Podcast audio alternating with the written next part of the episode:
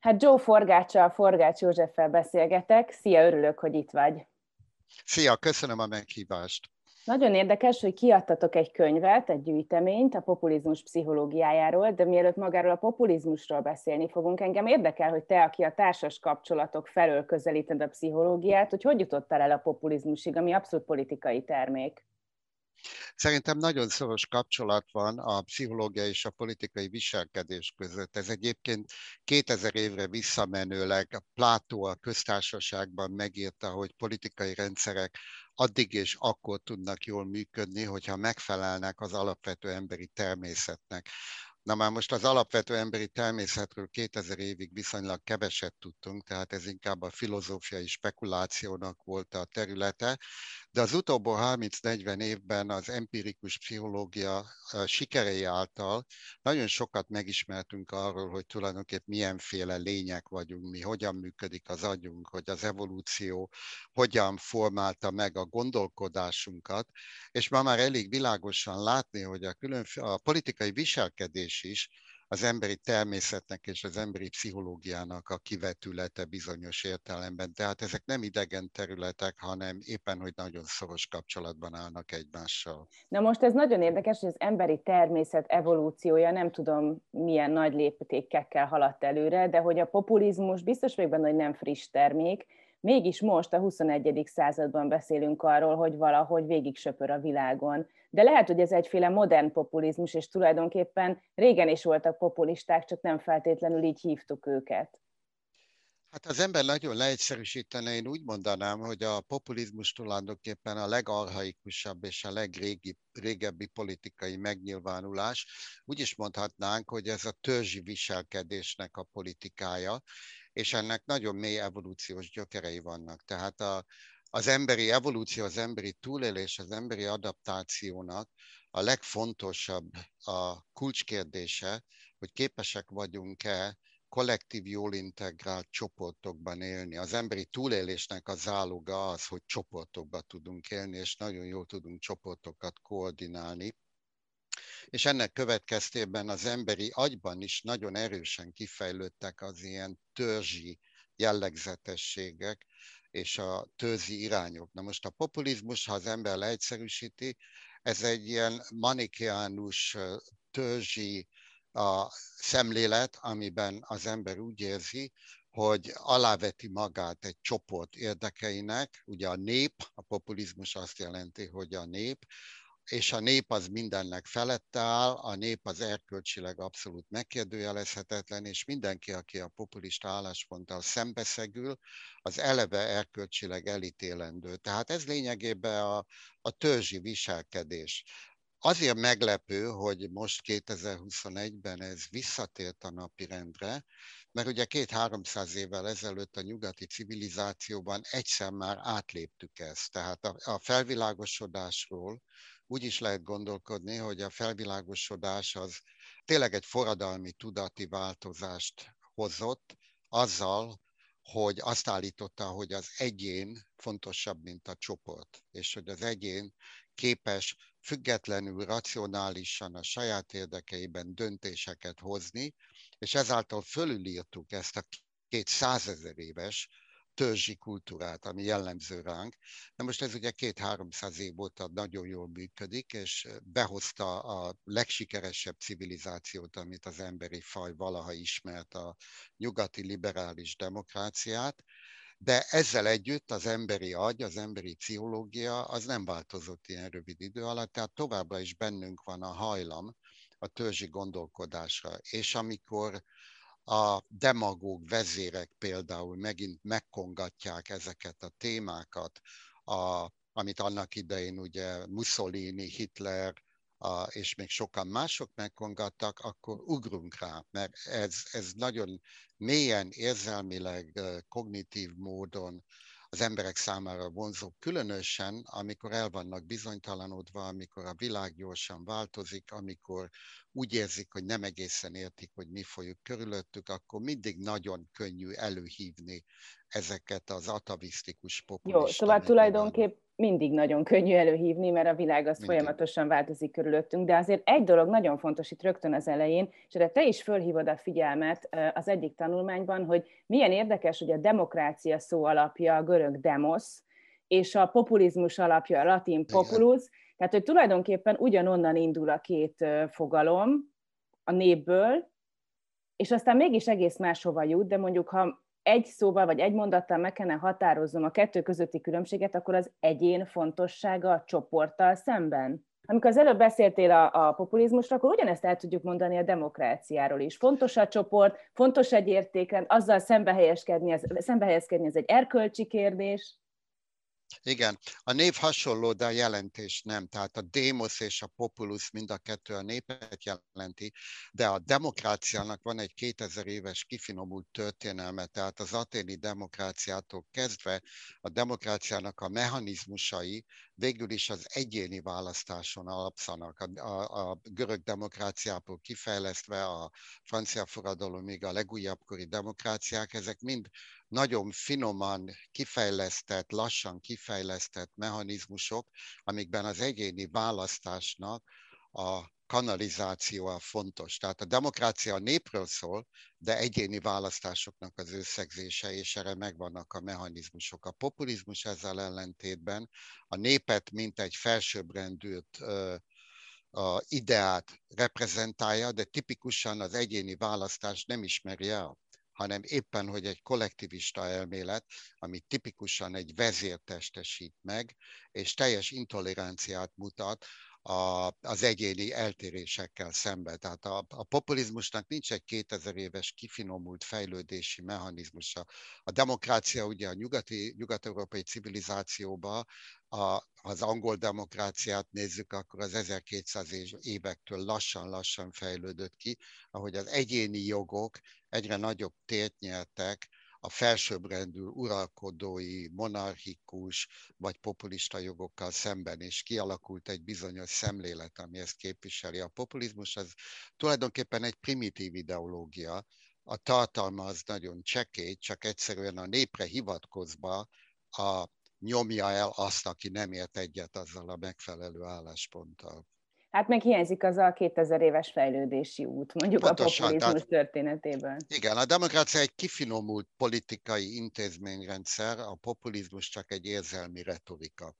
Neked azért is nagyon fontos ezzel foglalkozni, mert amikor te elmentél Magyarországra, akkor tulajdonképpen itt is egyféle populizmus uralkodott, ugye 69-ben mentél el, tehát tulajdonképpen a kommunizmust is nevezhetjük egyféle populista ideológiának, kollektivitásról beszél, nem az egyénről, elnyomásról. Jó, persze ott van egy nagyon erős politikai elnyomás is közben, ami a modernkori populizmusra talán kevésbé jellemző, de minden esetre mutat hasonlóságot egy ilyen elnyomó diktatórikus rezsim a populizmussal. Abszolút egyetértek. A marxizmus maga, a marxista teória és a marxizmus, marxista retorika egy nagyon jó példája egy populista ideológiának. Ugye a marxizmusban a csoport felülrendelt az egyénnek. Tehát az egész marxista rendszer szerintem annyiból érdekes, hogy minden szempontból meghamisított, tehát közgazdasági teóriának semmi értelme nincs. A marxista profitelmélet Hát enyém szólva teljes ostobasság, nem így működik a kapitalista gazdaság. A marxista történelem szemlélet is teljesen értelmezhetetlen. A marxizmust, amikor megpróbálták gyakorlatba átültetni, akkor csak borzalmas következményei voltak gazdaságilag és minden szempontból, de ezzel együtt továbbra is egy vonzó teória nagyon sok embernek, nagyon sok értelmiséginek is, és pontosan ez jellemző a populizmusra, most a marxizmust én úgy írnám le, hogy annyiban egy populista teória, hogy van egy olyan elmélete, hogy az egyént a gazdasági körülményei besorolják egy bizonyos osztályba, ennek az osztálynak csak egyféle öntudata lehet, ami ugye elő van írva, ez, mint egyén, neked ebben nincs választásod, tehát te proletár vagy, akkor te proletár vagy, és vagy úgy viselkedsz, mint ahogy a proletárnak kell, vagy hamis tudattól szenvedsz. Ez egy ilyen szép marxista meghatározás, hogy az az egyén, aki nem akar besorolni a csoportba, annak baj van a tudatával, és ebből következik a konfliktteória, tehát a felszabadulás és a jobb élet az csak akkor valósítható meg, ha csoportként törzsi alapon szembeszállsz az elnyomó csoporttal, és a forradalomnak a kimenetele lesz egy ilyen utopisztikus, ideális világ, ahol mindenki csodálatosan fog élni. Na most ez egy teljesen tipikus, a populista eszmék mind ilyenek. Ha megnézzük a nácizmust, az is ilyen volt. Az ezer éves birodalom, a német népnek a felsőbbrendűsége és a, a sikereik által elérhető utópia ugyanez a kommunista ideológiában is ez felelhető. Ugye most még egyelőre vérfürdő van, proletár diktatúra van, de ez mind nagyon megéri, mert utána majd mindenkinek hihetetlenül jó lesz. Tehát ez, ez pontosan az a mese, amit minden populista ideológia elhozza. Mussolini, aki ugye ennek az egyik eh, úttörője volt, ő a római birodalom nagyságát akarta helyreállítani ugyanilyen alapon, tehát fai, népi felsőbbrendűségen. A Madeleine Albright, aki a Clintonnak volt a külügyminisztere, írt egy kitűnő könyvet erről, az a címe, hogy fasizmus, egy figyelmeztetés, és abban pontosan leírja, hogy Mussolini, Hitler és egyébként Orbán Viktor pontosan ugyanezeket a szólamokat hangsúlyozzák. Orbán Viktor is benne van a könyvben, Putyin, Erdogan, Netanyahu, tehát van egy egész csomó olyan politikus, aki pontosan ugyanazt az üzenetet nyomja, mint annak idején Mussolini és Goebbels. Na de vajon akkor természetes, hogy a populizmussal együtt jár valamiféle autoriter berendezkedés, vagy létezik azért mégiscsak a demokrácia alapján létrejövő populizmus, vagy szükségszerű, hogy a demokrácia talajából kinőtt populizmus egyszer csak autoritárré váljon. Ugye az említett országok, hát ezek között nyilván van, ami történelmileg már nem kell bemutatni, de az említett országok egyike sem nevezhető liberális demokráciának ma. Nem, én szerintem a populizmus természetesen autoritár típus, mert a, a, a retorikája, az értékelmélete az arról szól, hogy a nép a legfelső jó. A népet pedig mindig képviselik valaki, vagy egy vezér, általában egy vezér, aki a nép nevében beszél, és ellene nem lehet beszélni, mert ugye a nép a legfőbb jó. Tehát a nép az nem egy, nem egy kidolgozott egység, ahol egyének választanak, mint a demokráciában, hanem a populizmusban ez egy absztrakt elv, ami minden felülír, és egyébként ez föltelhető az összes populista vezérnek, amikor Orbán Viktor azt mondta, hogy a nép nem lehet ellenzékben, ez egy tökéletes illusztráció, hogy a populizmus miről szól. Csak én vagyok legitim, csak nekem szabad hatalmon lenni, aki velem nem ért egyet, az a nép ellensége, és teljesen elfogadhatatlan. Igen, ugye sok Vagy ilyen a... szólamot hallunk, bocsánat, hogy félbeszakítok, aki engem támad, az a magyarokat támadja. Pontosan, én vagyok Magyarország, én testesítem Magyarország érdekeit, én vagyok a jövő. Pontosan ez a visszatérő szólam a populista vezetőknél mindenütt. Ugye Hitler is azonosult a náci Németországgal, és amikor a, legyőzték őket, akkor azt mondta, hogy a népnek nem érdemes túlélni, megérdemlik, hogy eltűnjenek a történelem sülyeztőjében. Ez egy ilyen tipikus reakció. Én vagyok a nép, és ha én nem vagyok hatalmon, akkor a népnek nincs létjogosultsága. Ugye ez, ha úgy tetszik, a populizmus első nagy hazugsága maga a legitimáció. Ugyanis demokratikus választások útján hatalomra került vezetőkről beszélünk, nem mindenhol egyébként, tehát mondjuk a putyini Oroszországban ott azért már kérdőjeles a demokratikus választások útján hatalomra kerülés is, de mondjuk azt, hogy azért van egy ellenzéke, valahány százalékban megszerzi a hatalmat egy populista vezető, és onnantól kezdve úgy tekint, úgy tekint a saját legitimációjára, mintha az a teljes százszázalékos lenne, miközben nyilván van figyelmen kívül hagyja a saját ellenzékét. Tehát ha úgy tetszik, ez az első hazugsága a populizmusnak, vagy egy populista vezetőnek.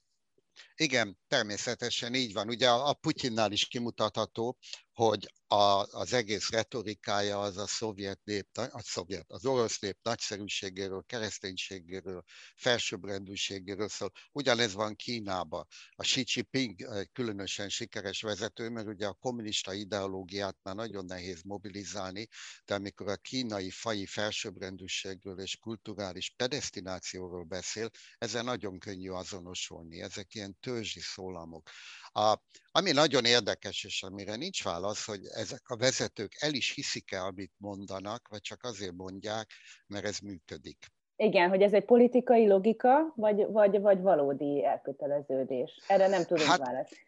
A pszichológia azt mondja, hogy aki jókat tud hazudni, és a hazugságait elhiszi, az azonosul vele. Tehát ez is egy az emberi kognitív felállásnak az egyik alapja, hogyha amit mondok, az pozitív fogadtatásra vár és sikeres, akkor előbb-utóbb elhiszem, hogy az tényleg úgy van. Tehát én feltételezem, hogy a sikeres populista vezetők azok azonosulnak az ideológiájukkal. Megint Hitler egy nagyon jó példája, hogy soha nem redült meg a hite abban, hogy neki igaza van az utolsó pillanatig. A, ugyanezt el lehet mondani más populista vezetőkről is. Tehát az emberek nagyon jól meg tudják győzni magukat. Erről is van egy nagy irodalom, hogy az önismeret az nem egy objektív dolog, hanem az önismeret az a visszajelzések által formálódik. Tehát ha sikeres populista vezető vagy, és mindenki azt mondja, hogy jaj, de nagyon jól gondolod, de okos vagy, előbb-utóbb elhiszed, hogy hát tényleg biztos nagyon okos vagyok. De ugye ezt racionálisan végig gondolva, hát mi az, amit látunk a populista vezetőknél? Remek szónokok, karizmatikus egyéniségek, előszeretettel azonosítják magukat a népükkel, nem feltétlenül demokráciában gondolkodnak, és semmiképpen sem a vélemények sokszínűségében. Ez ilyen alapvetés, ezt tudjuk a populista vezetőkről. Az egy nagy kérdés, hogy amellett, hogy nyilván vannak ennek történeti okai is, hogy ez bizonyos régiókban miért működik jobban, mint más régiókban, de most már azt látjuk, hogy teljesen mindegy, hogy az illető ország vagy földrajzi térség mennyit tapasztalt a valódi liberális demokráciából, és, és, és mennyit töltött mondjuk elnyomás alatt, mindenhol működik a recept. És ez nagyon érdekes, hogy vajon mi az az általános globális tapasztalás, ami az Egyesült Államoktól, akár Magyarországon át Oroszországig, vagy Kínáig, mondjuk Kína nagyon speciális, mert sose volt demokrácia, de hogy mi az, ami összeköti ezt a rengeteg kultúrát és, és történelmet, hogy mindegyik helyen működhet a populizmus, vagy ezek egészen nemzetre szabott populizmusok? Én úgy gondolom, hogy a populizmus manifestáció az hasonló, tehát ugyanazon a, a törzsi identitás keresésen alapszik mindenütt, de hogy ezt mi váltja ki, az más. Más a fejlett liberális demokráciákban, és más az olyan országokban, mint Magyarország. A közös nevező az, hogy mindig van egy sértett csoportidentitás, tehát van a, egy csoport valamilyen okból úgy hiszi, hogy neki mind csoportnak kell fellépnie. Na most én úgy gondolom, hogy Magyarországon ugye nem volt igazán jól működő liberális demokrácia, tehát Magyarországon ennek az alapjai azok gyakorlatilag ugyanazok, mint amik a 30-as években voltak. Nagyon sok kutatás kimutatja, hogy a, magyar nemzeti identitás egy mélyen sérült, mélyen ambivalens identitás. Bibó az írásaiban nagyon sokat írt arról, azt, azt olyasmit is, azt hiszem, hogy a magyarok hajlamosak egy bizonyos politikai hisztériára. Ez egy ilyen úgy magyarázzák, a Bibó többek között, hogy ugye az elmúlt 500 év a Mohácsi csata óta a magyar történelem tulajdonképp nem gazdag, nem gazdag sikerekben, vereségek, el, elnyomott forradalmak, alárendeltség, tipikus 500 évig. Na most eb, ez okoz egy olyan mentális állapotot, ahol azok az emberek, akik ebbe a csoportba tartoznak, fájóan hiányzik nekik a pozitív csoportérzés, hogy mire legyünk büszkék. És ezt a fájó kisebbrendűségi érzést, áldozatmentalitást, a múltban nem szembenézésre való hajlamot, ezt nagyon könnyű kihasználni. Annak idején az első világháború után a, a Forti rendszer, és a rendszerváltás utáni viszonylag nehéz években az Orbán rendszer, de gyakorlatilag ugyanaz. Tehát a magyar populizmusnak történelmi okai vannak, sértett nemzeti identitás, nemzeti kisebbrendűségi érzés. Amerikában mások a rugói. Amerikában a Trump szavazói, azok egy olyan osztályból kerülnek ki, akik úgy érzik, ugye a fehér alsó középosztálybeli munkásosztály, akik úgy érzik, hogy az ő érdekeiket nem képviseli senki. Az amerikai demokrata párt az nem igazán egy munkásosztályt képviselő párt. Ezeknek az embereknek a elegük van a politikai korrektségből, elegük van abból, hogy mindenki őket hibáztatja a történelemért, hogy ők mindenért felelnek, hogy nekik nincs mire büszkének lenni, és a Trump nagyon jól meglovagolta ezt az érzést. Tehát a, a, a végeredmény ugyanaz.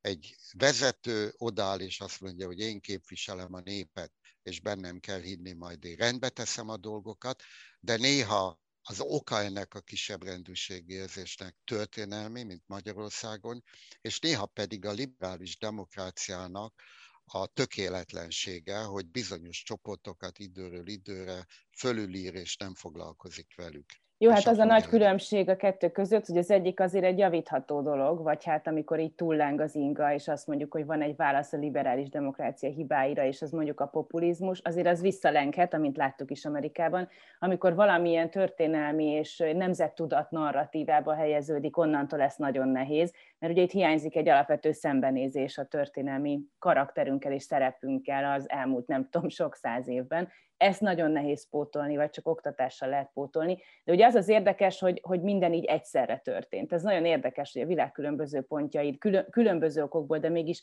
tulajdonképpen egyszerre, vagy így történelmileg mindenképpen egy pillanatban kapnak teret a populista vezetők, és egy interjúban említetted, hogy azért van globálisok is, például a migrációval kapcsolatos álláspont, ami nagyon sok országot érintett, nagyon sok régiót, és, és talán a, a, ez a nagy vándorlás, ami egyébként nem fog megszűnni szintén, tehát hogy csak, csak fokozódni fog, hogy az erre adott nyugati válaszok is egy olyan bizonytalanságot szültek a szavazókban, amelyre ez a válasz.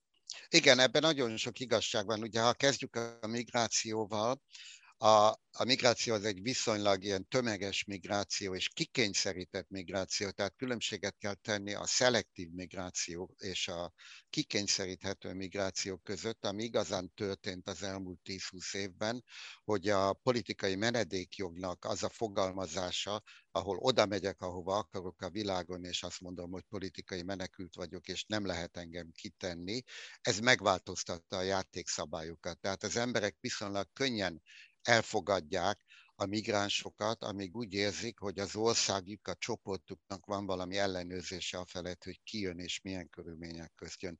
Mondjuk Ausztráliára egy nagyon jó példa, hogy Ausztrália a világon a leg a legnagyobb százalékban fogad be migránsokat, és ezzel semmi probléma nem volt, de amikor a 80-as években elkezdtek tömegesen érkezni a politikai menekültek, a világ minden tájáról elutaztak Indonéziába, és Indonéziából hajókon bejöttek Ausztráliába, akkor fölkapta a fejét a, a, a szavazók nagy része is, is, hogy mi van itt, az jön ide, aki akar és akkor volt erre egy nagyon komoly politikai válasz. Mondjuk Ausztráliában az volt a válasz, hogy gyakorlatilag azt mondták, hogy aki dokumentumok nélkül és szelektálás nélkül érkezik, az soha nem telepedhet itt le.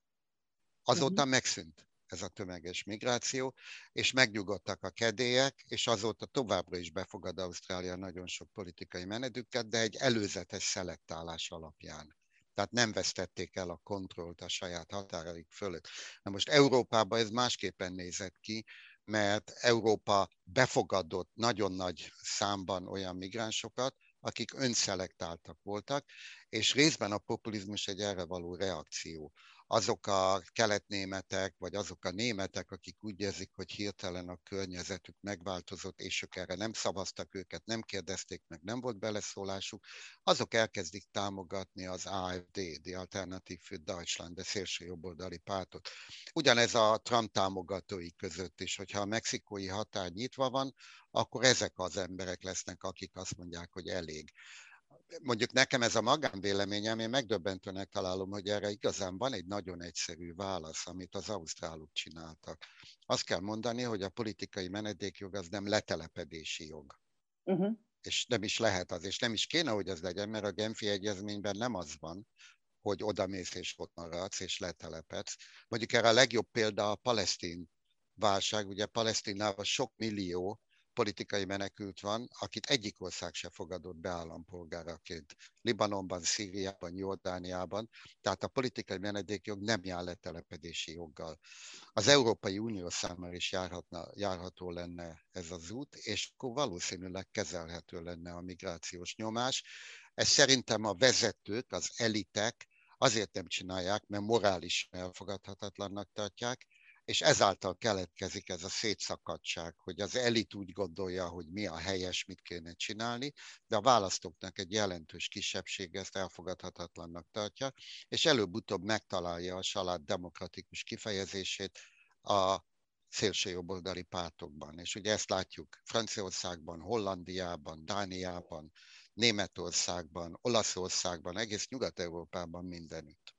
Igen, ugyanakkor milyen érdekes, ez se fekete-fehér, ugye például itt van Magyarország példája, elég markáns választ adott a magyar vezetés a menekült válságra, kerítésekkel, meg, meg határon vissza tevésekkel, tehát ugye Szerbia felé visszatoloncolták gyakorlatilag a menekülteket.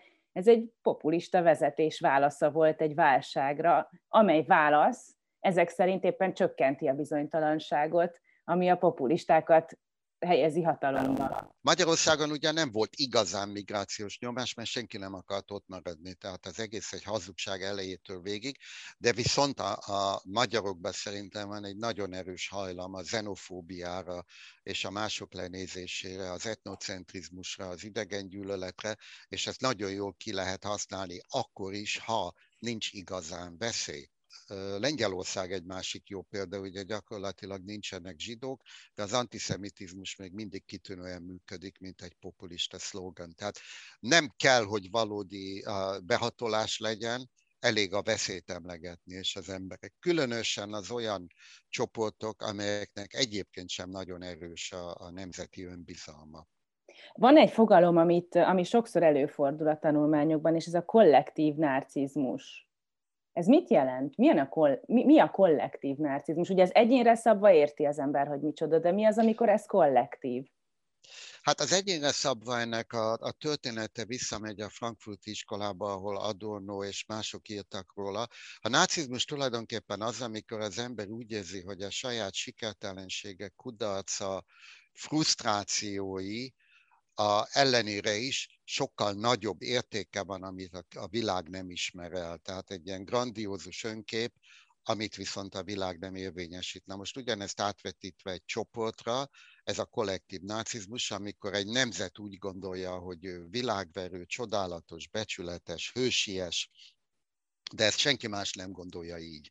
És ebből kialakul egy ilyen entitlement, hogy mondják ezt, egy elvárás, hogy nekem sokkal több jár, mint amit kaptam, és én sokkal jobb vagyok, mint gondolják. Na most sajnos ez a kollektív narcizmus Magyarországra nagyon jellemző. Egyébként de bocsánat, Joe, hogy megszakítak, de olyasmire gondolunk, mint például, hogy elég sokáig tartotta magát az a hiedelem, hogy miattuk a világnak népesség arányosan a legtöbb Nobel-díjast, ami aztán persze nem is igaz, de, de jól hangzó, legalábbis egy jól hangzó önáltató Igen. dicséret a, ezeknek az abszurditásoknak hosszú a listája, tehát megnézed a Magyarságkutató Intézetet, csupa ilyen hülyeség van benne. Az, hogy miattuk a legtöbb Nobel-díjas, ugye erről is mindenki tudja, hogy nem tudom, tizenvalahány Nobel-díjas volt, majdnem mindegyik külföldön kapott Nobel-díjat, és a többségük zsidó és nem magyar, de ebből a szempontból ők is magyarnak számítanak. De még úgy se Igen. igaz, ha mindenkit magyarnak számolunk, még úgy se igaz, hogy népesség arányosan miattuk volna a legtöbbet. Nem, de hát mit tudom én, a Matolcsi nemrégen írt egy cikket arról, hogy a magyar nyelv a legkitűnőbb nyelv, és a logikai gondolkodást és a képzeletet, bla bla bla, a magyar nyelvvel. Tehát ez is egy tök hülyeség. Tehát tényleg nem lehet eléggé nem akarok ilyen szavakat használni, de hát ezek idétlenségek, nevetséges dolgok. Ugye, és Magyarországon nagyon sok példa van erre, hogy állandóan akarunk büszkék lenni, állandóan próbálunk büszkék lenni, de nem a valós értékeinkre, hanem valami másra. Én a hungarikumokat is ilyennek találom. Ugye nincs még egy ország, ahol egy hivatalos kormánybizottság dönti el, hogy melyik levesre, meg paprikára kell büszkéknek lenni, mert világverük, vagy kolbászra, mintha máshol nem lenne kolbász. Tehát ez tényleg egy, egy egy bizarr dolog, de hát rengeteg ilyen van. Ugye a, a magyarságkutató, amikor közétették ezt a pozsonyi csatáról szóló videót, hát ez is gyermeteg és sajnálatos, de szükség van rá, mert az emberek elvárják és el akarják hinni, nagyon el akarják hinni, és működik. Az a határ nagyon nehéz kérdés, hogy meddig tart egy tulajdonképp egészséges nemzeti büszkeség, ami egyébként mindenkinek érdeke, hogy kialakuljon, hogy el tudja mondani, hogy mire vagyok büszke, a politikának is érdeke, hogy kialakítson egy közös nyelvet, amire büszkék vagyunk, és honnantól narcisztikus a dolog? Két példát mondanák az angolok. Ugye az angolok lehetnének büszkék arra, hogy tényleg a, a, a nyugati liberális demokráciának a bölcsője, világbirodalmuk volt. Nem tudsz elképzelni, hogy egy angol azt mondja, hogy büszke legy a roast beefre, mert az egy anglikum. Tehát vannak nemzetek, amelyeknek a történelme tényleg olyan, hogy magától értetődő a büszkeség olyannyira, hogy nem is kell említeni, mert mindenki tudja. Egy másik példa a Németország. Ugye Németország a második világháború után abszolút a legelítéltebb, legnyomorultabb ország volt, és mégis az azóta eltelt 70 évben a saját erejükkel, a saját munkájukkal, a, a saját elismerték a hibáikat, megpróbálták jóvá tenni, tanultak belőle, és ma van egy csírázó, realisztikus nemzeti büszkeség. Tehát lehet az ember arra büszke, hogy német. 70 évvel ezelőtt senki nem lehetett büszke arra, hogy német. Tehát el lehet érni egy valós, reálisan megalapozott nemzeti önértékelést, aminek valós alapja van és elvitathatatlan. A probléma a kollektív nácizmussal az, hogy ez egy teljesen illuzórikus, igazolatlan, fennhéjázó, felsőbbrendűsködő, a, és alapjában véve hamis nemzeti öntudat és nemzeti büszkeség. Magyarország például lehetne büszke arra többek között, hogy Európában az egyik legkevertebb ország. Egy olyan ország, amelyik ezer év alatt befogadott rengeteg kisebbséget, és asszimilálta őket, és magyarokká tette őket. Tehát ha tulajdonképpen Magyarországnak a történelmét nézed, akkor ez a, a kultúrának és, a, és a, a, az önismeretnek van egy olyan ereje, hogy rengeteg kisebbség magyar lett, és magyar akart lenni. Svábok, kunok, jászok, zsidók, a szerbek, rácok, ahova néz az ember, ugye nincs olyan ember, aki etnikailag tisztán magyar lenne. Tehát a magyar egy hihetetlenül kevert ország, de a kultúrája olyan erős volt, hogy ugye Petőfi Sándor, a, a szülei azok egy szót se beszéltek magyarul, vagy nagyon keveset, tehát Petőfi Sándor egy migráns a mai meghatározás szerint, és mégis egy életen alatt asszimilálódott, magyará lett, és az egyik legnagyobb költőnk lett. Igen, tehát azt mondod, hogy egyszerűen meg kellene találni azt, ami organikusan alakult, és nem Pontosan. fölülről oktrojált valamiféle És ami valós.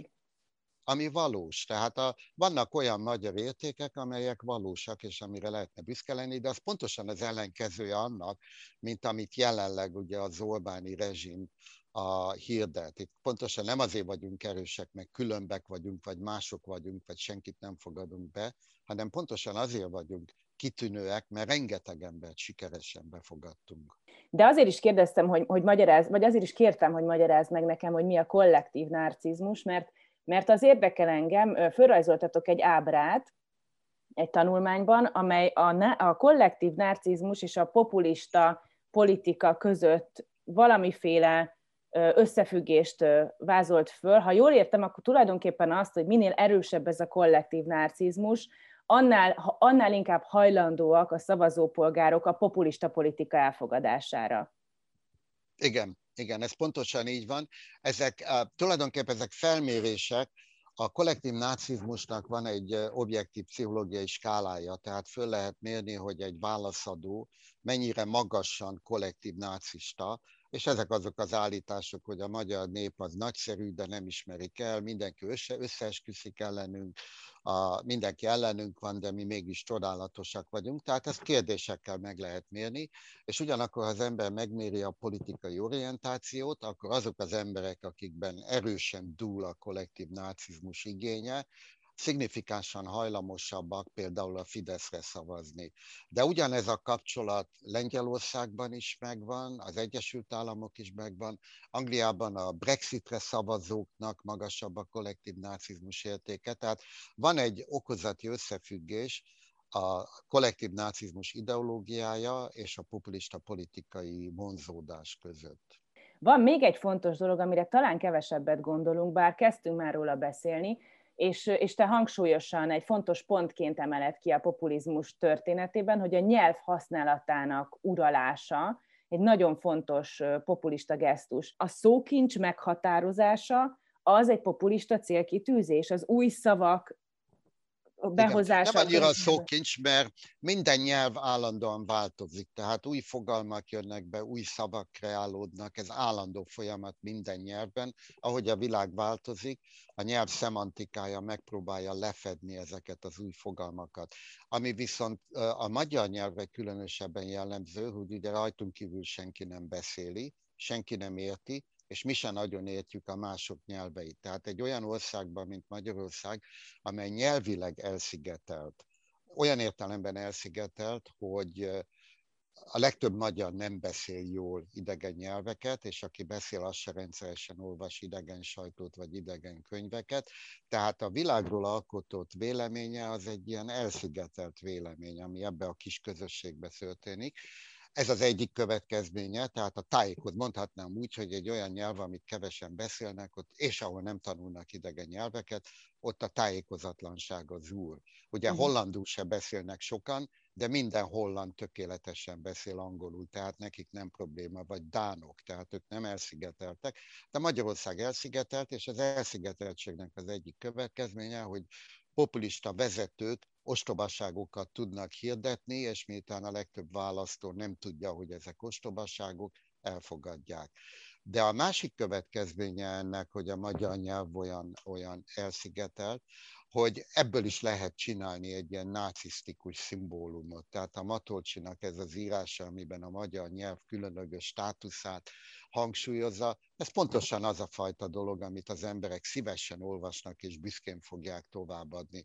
Nekem is nem egy beszélgetésem volt, egyébként nem hülye emberekkel, mondják, hogy a magyar nyelv a legszebb nyelv a világon, a magyar nyelvnek van a legtöbb szava, a magyar nyelvnek van a legtökéletesebb nyelvtana. És akkor megkérdezem, hogy miért hány nyelvet beszél? Egyet sem. De ezt tudja. Ugye ez, egy tip, ez a tipikus narcisztikus hozzáállás. Nincs semmi összehasonlítási alapon, nincs rá semmi bizonyíték, de elhiszem. Aha. És sajnos a magyar nyelv adja, mondjuk a németre nem lehet büszkének lenni, mert azt több országban is beszélik, ugyanúgy az angolra, de ezek a kis nyelvek, ezek adják magukat, mint a nácizmusnak a hordozói. A populizmussal természetesen összefügg az, hogy a polgáraiban valamiféle érzelmet kelt? Tehát ugye arról beszélünk, hogy nem szereti a vitákat, nem nagyon szereti a tényeket, ennek egyébként nagyon kedvez a 21. század, tehát a fake news vagy deepfake tartalmaknak nagyon is kedvez a 21. század, akkor ezek szerint ezért is kedvez a populizmusnak, de okvetlenül kell, hogy érzelmet keltsen a szavazókban? Az érzelmet én úgy értelmezném, hogy megint csak univerzális emberi evolúciós tulajdonság, hogy mindegyikünkben van egy mélyen átérzett igény az odatartásra, az identitásra, hogy valakik legyünk egy csoportban. Na most ez egy kicsit messze megy, de egészen a felvilágosodásig majdnem mindenki kis csoportban élt. Egy olyan csoportban, ahol szemtől szembe ismert mindenkit a születése pillanatától a haláláig, és egy ilyen csoportban természetesen adódik egy identitás. Én vagyok valaki, engem ismernek, kik a szüleim, tudom, hogy ki a szomszédom, tehát van egy ilyen csoport hovatartozási élmény. Na most a felvilágosodás óta ugye atomizálódott a társadalom, kollektív, a névtelen csoportokban élünk, és az emberekben nagyon mélyen él ez az evolúciós igény. És a populizmus ezt annyiban ki tudja elégíteni, hogy azt mondja, gyere közénk, te is ide tartozol, mi mind úgy gondoljuk. És ez egy, ez egy, ez egy érzelmi igény, amit az ilyenfajta ideológiák meg tudnak, ki tudnak aknázni, meg tudnak lovagolni. Én inkább olyan érzelmre gondoltam, mint a félelem az ismeretlentől. Tehát, hogy mindig kell generálnia egy közös ellenséget ennek az összetartó csoportnak, ennek a törzsnek, hogy együtt féljünk, vagy együtt vessük meg, vagy együtt harcoljunk a valami ellen attól függ, hogy a, a, a, a csoportnak a státusza milyen. Tehát ha a csoportnak amúgy is magas státusza van, akkor nem szükséges ez. Ugye az angoloknál nem mélyen átérzett igény, hogy elfoglaljuk Dániát, mert attól mi jobbak leszünk. Az olyan csoportokban, mint amelyeknek sérült az identitása, mit tudom én, Magyarország, Lengyelország, Oroszország, kudarcos történelem, ott megvan az igény arra, hogy na majd mi megmutatjuk de ez nem feltétlenül. Tehát az ellenség, az ellenségképzés az nagyon jól működik. Tehát a Putyin esetében kimutatható, hogy soha nem volt olyan népszerű, mint amikor elfogadta, elfoglalta a Krímeát. Ez mindig működik. Ha találsz egy ellenséget, akkor legitimizálod a te politikai hatalmadat. De szerintem nem feltétlenül szükséges, egy csoportnak, ha pozitív az önértékelése, akkor, a, akkor nem szükséges feltétlenül ellenséget keresni. Én inkább abban keresem a dolognak az okát, hogy autoriter vezetők keresnek ellenségeket. A, a, írt erről egy könyvet valaki a demokráciáról, Anatolis Csaransky, ő a Szovjetunióban volt egy ilyen ellenzéki, és írt egy nagyon érdekes könyvet, amiben azt mondja, hogy történelmi szükségszerűség, hogy az autokrata vezetőknek ellenséget kell keresniük, hogy a hatalmukat föntarthassák. És uh-huh. ezt mindig-mindig újra látjuk Hitlertől kezdve Putyin, Erdogan, amíg van egy ellenségem, és én védem meg a, a csoportot, addig az én hatalmam biztosítva van. Akkor ez a tulajdonság inkább az autokráciából ered, Igen. a populizmusból. Igen, én úgy gondolom. Igen, inkább Ugye, az autokráciával függ össze. Az nagyon érdekes, hogy te beszélsz jobb és baloldali populizmusról is. Ugye most már ebben a beszélgetésben is előkerült mondjuk a marxizmus, ami hát inkább egy baloldali eszmének nevezhető, vagy, vagy beszéltünk egy csomó populizmusról, amelyek viszont inkább jobboldalinak nevezhetők. De tulajdonképpen mi különbözteti meg a működésében a bal és a jobboldali populizmust? Pusztán az értékei, amelyeket, amelyeket fontosnak tart? Vagy, Igen. vagy valami más is a működésében különbözik? A, a mechanizmus, tehát ahogy működnek, az nagyon hasonló, de az értékalap, amit megnyergelnek, az nagyon különböző. Tehát a jobboldali populizmus az többnyire nativista, etnocentrikus, rasszista, és uh, ilyen jellegzetességeket uh, lovagol meg. A baloldali populizmusra mondjuk a marxizmus egy nagyon jó példa, az is egy csoportot definiál, és ugyanilyen abszolútista, szent értékek. A jobboldaliba az a mi fai, etnikai, történelmi értékünk, amivel az emberek identifikálódnak, a baloldali populizmusban egyenlőség, társadalmi igazságosság, és ilyen szempontból a, a, a baloldali populizmus, mit tudom én, a, a cancel culture, a politikai korrektség, az pontosan ugyanolyan, tehát mi itt egy kis csoport vagyunk, egy törzs, mi a jót akarjuk, morálisan felsőbbrendük vagyunk, nem ismerjük el ebben bármiféle vitának a lehetőségét, és az is benne van, hogy ezek konfliktideológiák, tehát nem arról van szó, hogy majd megbeszéljük és kitalálunk valami jobbat, hanem itt van az ellenség, és azt el kell söpörni, hogy mindenkinek jobb legyen. Egy egész más hozzáállás, de a jobb és a baloldal ebben nagyon hasonló. Az intolerancia nagyon fontos, mert ugye a felvilágosodott liberális demokráciának probably, valószínűleg a legfontosabb kritériuma a tolerancia. Tehát nem hiszem azt magamról, hogy én mindent tudok, és azt se hiszem, hogy te mindent tudsz, és ezért mind a kettőnknek hallgatni kell egymásra, mert ketten többet tudunk, mint bármelyikünk egyedül. Ugye a, a John Stuart Mill írt erről a szabadságról szóló eszéjében, hogy soha nem szabad senkinek sem a véleményét elnyomni, mert soha nem tudod, hogy hasznos lehet-e vagy nem. És ez az, amit a populizmus teljesen tagad.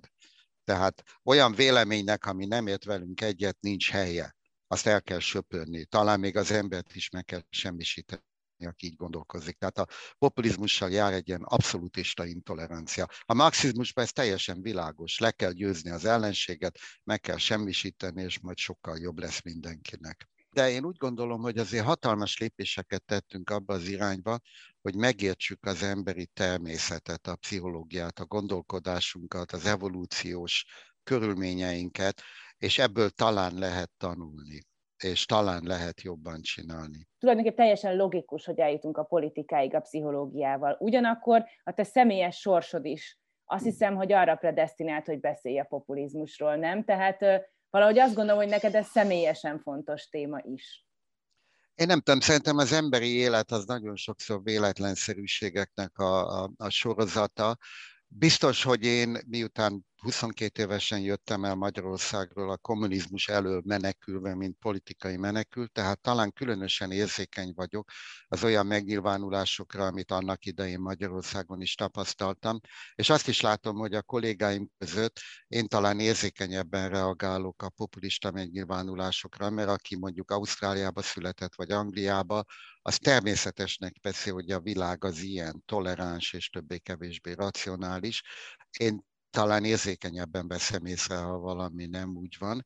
De az igazság az, hogy az én alapvető kutatási területem az nem a populizmus, hanem laboratóriumi kísérleti szociálpszichológia, tehát az érzelmeknek a hatása, a gondolkodásra, az emlékezetre, a személyiségek észlelésére, a kommunikációra, tehát sokkal kísérletibb, de az utóbbi tíz évben bizonyos fokig talán éppen az Orbán rendszerrel való szembesülésem hatására sokkal kíváncsibb lettem. Ugye én személyesen azt mondom, én úgy élem meg, ami Magyarországon történik, mint egy személyes csalódást és kudarcot. Én azt hittem, hogy a rendszerváltás után ugye Magyarországnak lehetősége lesz az ezer éves álmot megvalósítani és fölzárkozni Európához, ehelyett pontosan az ellenkező irányba megyünk. Ez a propaganda, amit ugye a Fidesz alkalmaz, ez nem csak gazdasági, korrupciós, politikai hátrányokkal jár, hanem egy hihetetlen pszichológiai terhet jelent. Azok az emberek, akik ma elhiszik ezt a propagandát, azok évtizedekig nem fognak másképpen gondolkodni, és ez a legnagyobb a terhe és a bűne szerintem ennek a rendszernek az, ahogy a populista politika hat a polgáraira, hogy érzelmeket kelt bennük, ezekkel az érzelmekkel operál, és nem a racionális vitakultúrával, ennek nincsen köze a te kísérleteidhez, amely arról beszél, hogy az érzelmek hogyan hatnak a memóriára, vagy a döntéseinkre, vagy egyes kapcsolatainkra? Hogy őszinte legyek, nem találtam köztük kapcsolatot, mert az én kísérleteim azok többnyire nem túlságosan intenzív, nem túlságosan tudatos, inkább hangulati hatásokat vizsgáltak. A, és mi soha nem manipuláltunk, mit tudom én, kollektív nácizmust vagy identitásigényt az érzelmek előidézésére, de maga az a mechanizmus, hogy az érzelmek megváltoztatják a gondolkodást, és meghamisítják azt, amit az ember maga előtt lát, ez természetesen érvényes. De egyébként ez az egész emberi gondolkodása, egyre többet tudunk arról, hogy nem gondolkodunk jól. Tehát tele van a gondolkodásunk hamisításokkal, leegyszerűsítésekkel, öncélú a ferdítésekkel, és tulajdonképpen azt is tudjuk, hogy saját magunkat sem ismerjük közel sem olyan jól, mint szeretnék. Tehát nagyon sok kutatás mutatja, hogy a, az önmagunknak szóló hazugságok azok mennyire széles körben elterjedtek. Tehát nagyon nagy küzdelem megpróbálni racionálisnak lenni. Tehát tulajdonképpen nincs is tisztán racionális gondolkodás. Amikor a társadalmi, történelmi, politikai szféráról van szó, ott nincsenek olyan tények, mint a fizikai szférában. Tehát itt nagyon sok minden vélemény, meglátás, interpretáció kérdése, ahol nagyon könnyű szelektíven olyan evidenciákat találni, ami az ember álláspontját igazolja. Pontosan ezért fontos a tolerancia, és nem a bezárkozni egyetlen egy ideológia mögé, mert a, ez a fajta világ, ez hihetetlenül komplikált, és nagyon multidimensionális, és nehezen meghatározható, és különösen hajlamosak vagyunk arra, hogy az általunk preferált világnézetet ráerőszakoljuk. Ugye minden propagandában van egy igazságtartalom. Most azért ez egy lezárt dolog, a populizmus, ez egy jó nagy kötet, sok tanulmányjal, most lezártad ezt, vagy, vagy még foglalkozol vele tovább? Foglalkozom vele továbbra is, tehát ez nekem egy ilyen mellékágazat, de a különbség az, hogy az én a, mondjuk a fő munkám azok laboratóriumi kísérletek, a populizmus kutatás, a politikai kutatás, azok kérdőívek, felmérések, analízis, tehát egy egészen más metodika, de továbbra is nagyon érdekel, és gondolom figyelemmel kísérem, próbálom én is megérteni, de például ez a kollektív nácizmus elmélet, ez nagyon érdekes volt, mert nagyon jól alkalmazható ugye a magyar, vagy a lengyel, vagy az orosz mentalitásra. A, és néha egy-egy, egy-egy szó, vagy egy-egy meghatározás azért kicsit világosabban látja az ember a dolgokat, mint anélkül. De közben laboratóriumban is dolgozol ezek szerint, miközben a populizmus is érdekel, és ott éppen most miben vagy benne, mivel foglalkozol?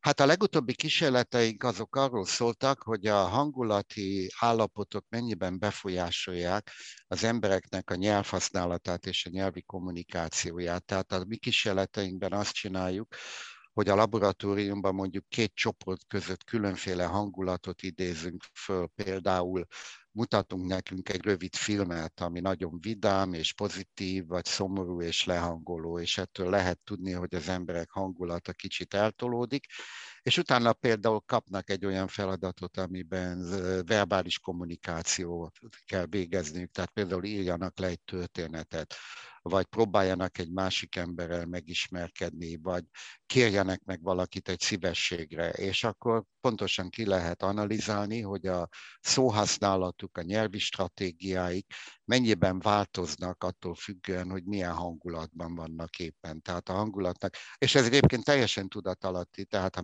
megkérdezed őket, hogy miért mondtad ezt így, vagy miért ezt csináltad, nincs hozzáférhetőség, de mégis kimutatható, hogy a két csoport egész másképpen eh, beszél. Hadd kérdezzek még erről kettőt, hogy az, az, hogy milyen hangulatban vág bele valaki a nyelvhasználatba, az a sikerességre nézve jelente bármit, tehát hogy mennyire sikeresen éri el a célját, vagy mennyire sikeresen kommunikál, ez az egyik kérdés. A másik meg, hogy a hangulatunk torzítja az objektív valóságot, ami körbevesz minket. Tehát ha vidámak vagyunk, vajon nem egy teljesen másik valóságból indulunk-e ki, mint amikor szomorúak, és nem lehet-e, hogy amikor mondjuk szomorúak vagyunk, vagy, vagy lehangoltak, akkor jobban érzékeljük a valódi dolgokat magunk körül, nem torzítunk annyit. Hát az első, a kérdés első részre az a válasz, hogy attól függ, hogy mi a feladat. Tehát, hogy a pozitív vagy a negatív hangulat segíte, az attól függ, hogy ebben a helyzetben mi a kívánatos stratégia. Vannak olyan helyzetek, ahol a jobb odafigyelés, a nagyobb figyelem, a részletesebb információfeldolgozás előnyös, és akkor a negatív hangulat érdekes módon előnyöket biztosít. Vannak olyan helyzetek, ahol a kreativitás, a gyors reakció, ami az eszedbe jut, a múlt tapasztalatainak a felidézése segít, akkor a pozitív hangulat segít. Na most ezt evolúciós értelemben úgy lehet a leginkább értelmezni, hogy ezek a hangulati hatások is mélyen evolúciósan bekódolt agyi jellegzetességek. Tehát az agy úgy működik, hogy állandóan előre próbálja jelezni, hogy mi van, mondja, hogy ez egy ismert helyzet, itt már tudod, mit kell csinálni, nem kell különösebben tartani tőle, használd, amit már tudsz. Egy negatív hangulat az meg azt jelzi, hogy ez egy új helyzet, nehéz helyzet, nem ismert helyzet, figyelj jobban oda, ne azt csináld, amit eddig csináltál, nagyobb figyelemmel kísérd. És ezek ilyen információfeldolgozási sémák, amiket a hangulatok előidéznek. Tehát kicsit eltolják az információfeldolgozást az odafigyelés felé, vagy inkább eltolják az információfeldolgozást a meglevő ismeretek alkalmazása felé. Önsegítő könyvek beszélnek arról, hogy a szomorúság se rossz, hogy azt is meg kell élni, és tessék, hát itt vagyunk, hogy bizony vannak olyan dolgok, amelyekben kifejezetten hasznos, ha az ember nem egy felfokozott érzelmi állapotban vág bele. Pontosan ez már tulajdonképpen egy ilyen a kultúrára jellemző, hogy ebben a nagyon individualista, nagyon önző kultúrában, amiben élünk, a boldogság és a pozitív hangulat az egy ilyen univerzális érték, és ennek az a hátulütője, hogy nem fogadjuk el, hogy a időnként előforduló szomorúság, vagy depresszió, vagy nosztalgia, vagy egyéb negatív hangulatok nem egyszerűen nem kívánatosak, hanem ezek is részei az emberi érzelmi repertoárnak. Tehát nem véletlenül vagyunk olyanok, amilyenek vagyunk, ezek a hangulatok is velünk vannak 200 ezer éve, és azért alakultak ki, mert úgy bizonyult, hogy hasznos hatásuk van, és ez a negatív hangulatokra ugyanúgy értelmezhető, mint a pozitívra.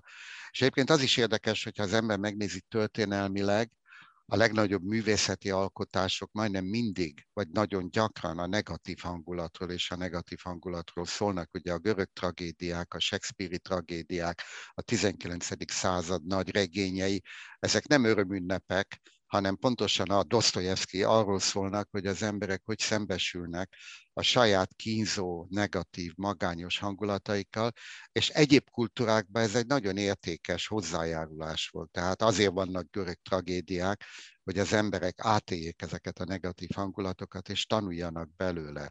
A mi korszakunk talán kicsit túlságosan elment abba az irányba, hogy csak a boldogság legitim, és csak a pozitív érzéseket érdemes megélni, minden más az nem jó. És akkor ez, ide tegyünk egy felkiáltójelet, tehát, hogy ez tudományosan sem igazolt állítás. Nagyon szépen köszönöm, Joe, hogy rám értél. És köszönöm szépen, érdekes volt, köszönöm érdekes én is a volt nekem, és jó munkát kívánok neked, és remélem még beszélünk. Köszönöm szépen én is, minden jót, Alinda.